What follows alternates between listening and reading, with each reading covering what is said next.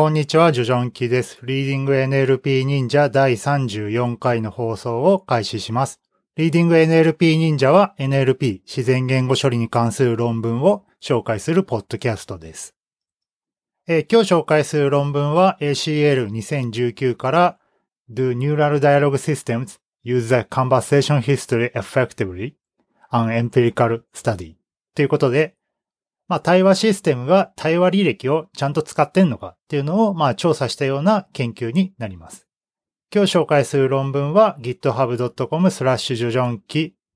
アーカイブノーツの異臭の254番になります。今日紹介する論文は、ショートペーパーで、まあ、かなり短いのでサクッと、え終わるんじゃないかなと思います。早速概要に入ります。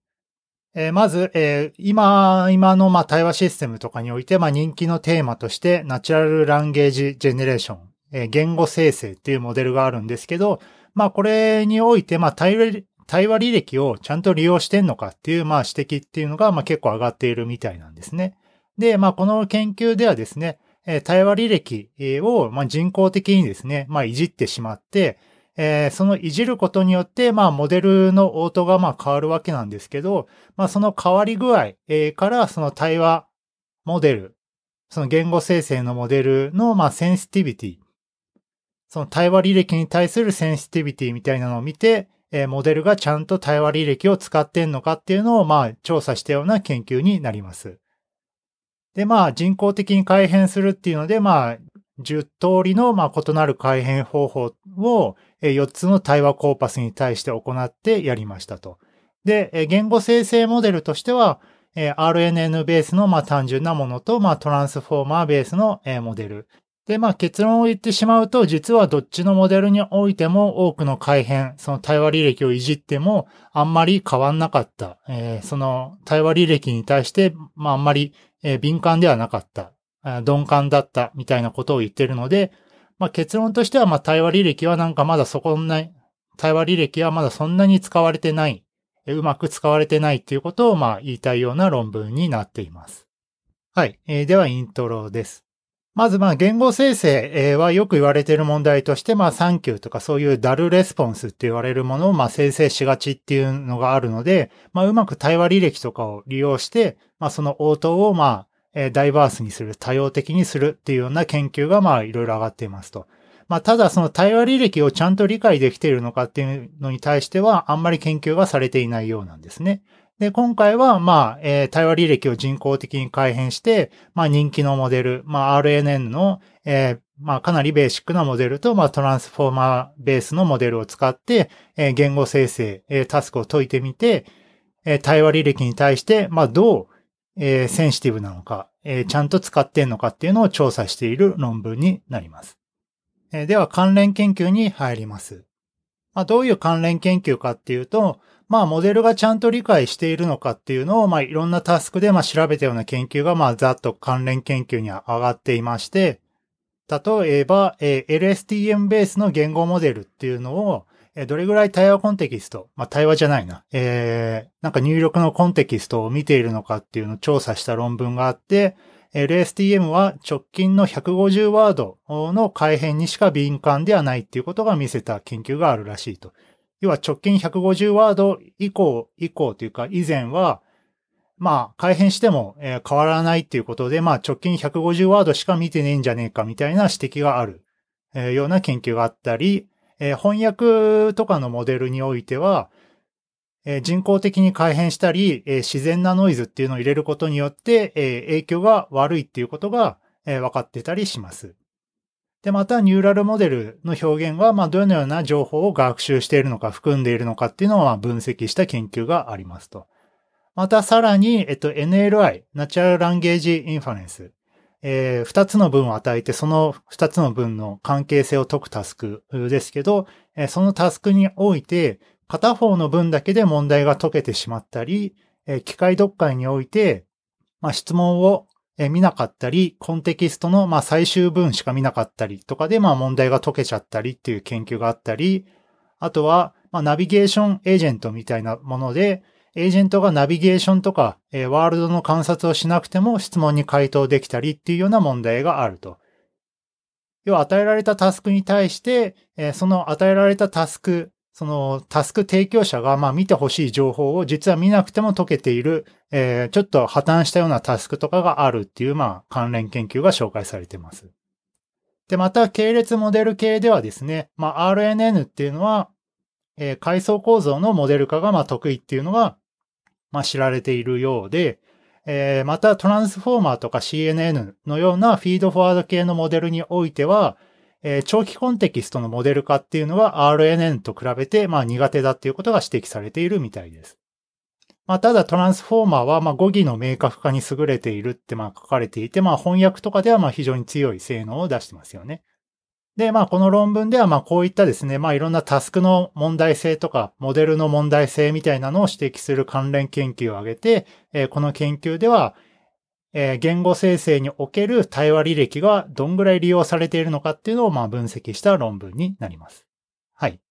で、実験のセットアップについて説明します。実験は、まあ、セクエンス2シーケンスなので、入力 X1、X2、XN みたいな、まあ、対話履歴プラス、まあ、現在発話みたいなのを入れてあげて、えー、応答生成のトークン列を出力するタスクになります。で、えー、この実験では RNN とトランスフォーマーベースのモデルを動かしましたと。で、えー、この論文でやりたいことは、えー、この時に入力の X1、X2、え点々 XN の、まあ、対話履歴のシーケンスをですね、まあ、いじることによって、え、モデルの出力が、ま、どうよう、どのように変わってくるのかっていうのを見たいと。で、え、これをどうやって調査したかっていうと、まあ、メトリックスとして、え、トークンあたりのパープレクシティの、え、変化を、え、見たみたいですね。でもしこのパープレクシティ、まあ、言語モデルとか、え、トピックモデルとかで、まあ、よく採用される、まあ、メトリックスですけど、まあ、これに変化がないっていうことは、要は、その対話履歴をまあ改変したら基本的にはその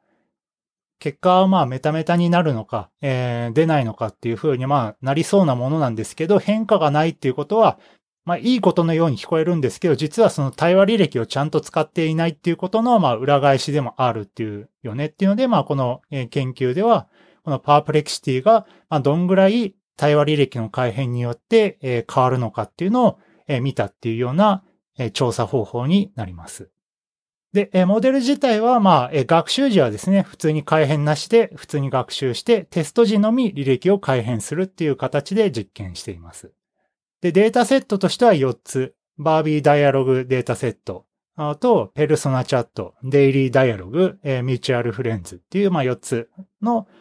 まあタスク思考系と、えー、日常対話、まあオープンドメイン系の、対話データを使って実験をしています。で、えー、データの改変をどうやったかっていうと、えー、一個ずつ言うと、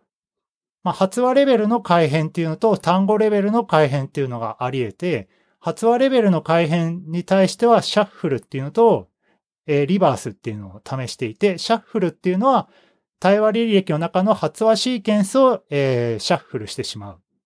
もう一つのリバースっていうのは対話履歴を純粋に、えーと逆順序にする。一番古いものが、ま直近に来て、一番直近のものが一番古くなる。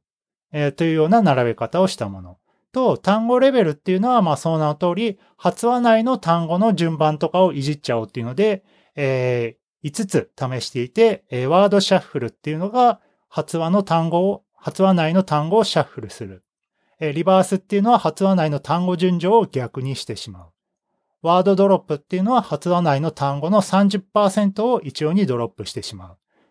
Noun Drop っていうのはすべての名詞をドロップ。 Verb Drop っていうのはすべての動詞をドロップっていう形で、発話レベルの改変で2つ、単語レベルの改変で5個の改変方法を試しています。で、モデル自体は、ま、先ほど言ったように RNN と Transformer ベースの2モデルを使って実験をしています。で、実験は Facebook の ParlAI っていうまあいろんな、えモデルとかが実装されていて、まあ簡単に使えるよっていう、まあ、え Facebook のフレームワークなんですけど、まあこれを使って実験をしたみたいです。で、今回のモデルっていうのは、え利用したデータセットに対して、まあ、 state of the art の手法ではないんですけど、まあ、 competitive だし、まあ、各手法というのは非常にベーシックなものなので、まあ、ベースラインとしては、まあ、十分じゃないかっていうことを言って実験をしています。はい。えー、では、結果と議論に入ります。結果は、えー、論文のフィギュア1と Table 2に載っています。フィギュア1に対しては、えー、2つのデータセットにおいて、えー、対話履歴を、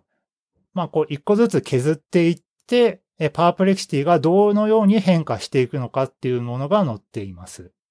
で、これを見るとですね、えー、3つのモデルが書いてあって、まあ、トランスフォーマーとシーケンスとシーケンスのアテンションありとアテンションなしの合計3つモデルが書いてあって、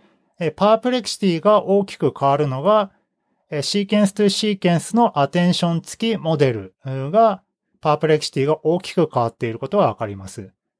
具体的には、ま直近発は一つしか使えないような状況において、アテンション付きシーケンスとシーケンスのパープレキシティが非常に大きく増加しています。これは何かっていうと、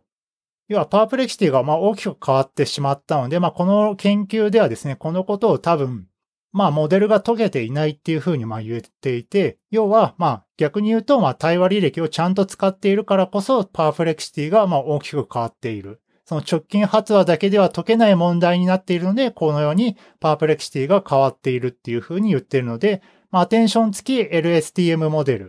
ルは、まあ、それなりに対話履歴を使えてそうだっていうことを言っている。それに対して、トランスフォーマーとか、アテンションなしのシーケンスというシーケンスは直近発話だけでもパープレキシティの増加はそんなに大きくないんですね。なので、実は対話履歴っていうのをまあちゃんと使ってないんじゃないかっていうことがこのフィギュア1からわかります。で、もう一つテーブル2には、えー、網羅的にですね、その3つのモデルと、えー、いろんなデータ改変方法に対してパープレキシティがどのように増加したかっていうのが書いてあります。で、こっからわかることとしては、まあ、いくつか言っていくと、まあ、大体のモデルにおいて、まあ、先ほどアテンションのモデルで、まあ、パープレキシティが増加しているって言ったんですけど、まあ、それでも、えっと、パープレキシティの増加っていうのはあんまり大きくないっていうのが大体の、えドロップとモデルの組み合わせからわかります。要は、対話履歴をちゃんと、え理解じゃなくて、まあ、理解というか、要は対話履歴をちゃんと全部使っているっていうのは少ないんじゃないかっていうことを示唆しています。また特に Transformer っていうのが、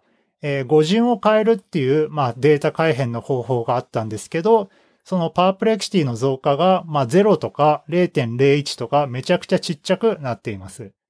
要は Transformer は、まあ、語順を見ないで、えー、バックオブワーズみたいな表現になっているっていうのが、まあ、ここからわかります。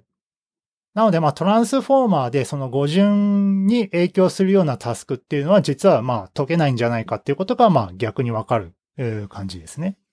で、また先ほどのフィギュア1から、えっと、アテンション付きのシーケンスというシーケンスモデルのパープレクシーが大きいっていうのが、えこのテーブル2でも、えー、わかります。大体パープレクシティの増加がまあ1とか3とかそれぐらいなのにとどまっているのに対して、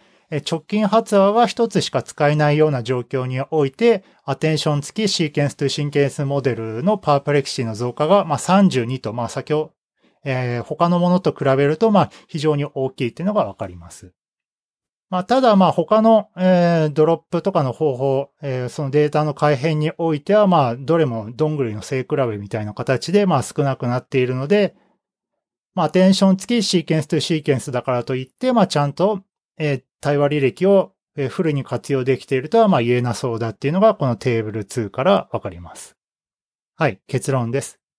今回はその人工的に対話履歴を改変することで、ニューラルの NLG 生成モデルがどのように影響を受けるのか調査することで、ちゃんと対話履歴を使っているのかっていうのを調査しました。で、その調査方法としては、パープレキシティの増加分を見ることによって、対話履歴がちゃんと使われているのかっていうのを調査しました。で、まあ実験では、まあ RA、どちらのモデル、RNN とトランスフォーマーベース、どちらも、まあ対して対話履歴の改変で大きく影響を受けないので、まあ対話履歴をまあちゃんと使い切ってるとは、まあ言い切れないと。まあただ RNN は若干ですけど、トランスフォーマーよりはコンテキストをより利用しているっていうのがわかりました。はい、えー、コメントです。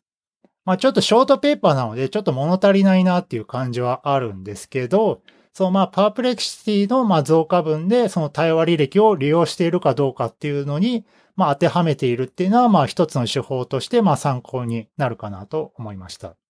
で、またまあ今回いろいろ対話履歴の改変っていうのを試しているんですけど、まあ、応答生成において対話履歴を全部必要とするっていうような状況は、まあ、あんまないのかなとは思うので、まあ、より細かい分析、その応答生成にクリティカルな履歴部分を改変した場合に、どのように影響が出るのかっていう、まあ、ピンポイントの改変っていうのをちょっと見たかったなという気がします。また、そのパープレキシティ以外の、まあ、メトリックスっていうのも、見ることで、その応答生成の妥当性、その対話の履歴が必要じゃない時の応答生成っていうのは別にパープレキシティ上がらないと思うので、まあそういったような状況も見たいなという気がしました。また、えっ、ー、と、関連研究でいろいろその問題設定とかえ、モデルの設定がまあ破綻しているような関連研究がいくつか説明されてましたけど、まあこの辺ちょっとえー、結構ホットトピックな気もするので、まあ関連研究まとまってて良いかなと思いました。あとその対話履歴の利用っていうのは、まあ、えー、言語生成とか、まあ応答選択とか、まあ対話システムにおいては、まあ、え、必須の機能ではあるので、その効率的な対話履歴の利用の研究に対しては、まあ一役買いそうではあるかなという気はしました。まあただやっぱまあ短いっていう気はするんですけど、まあ、まあしょうがないかなっていう感じですかね。はい。今日紹介した論文は、えー、一週の254番に載せてあります。まあ、えー、今回短かったので、また次、えー、ショートペーパーもう一本ぐらい、えー、近いうちに、えー、配信しようかなと思っています。それでは。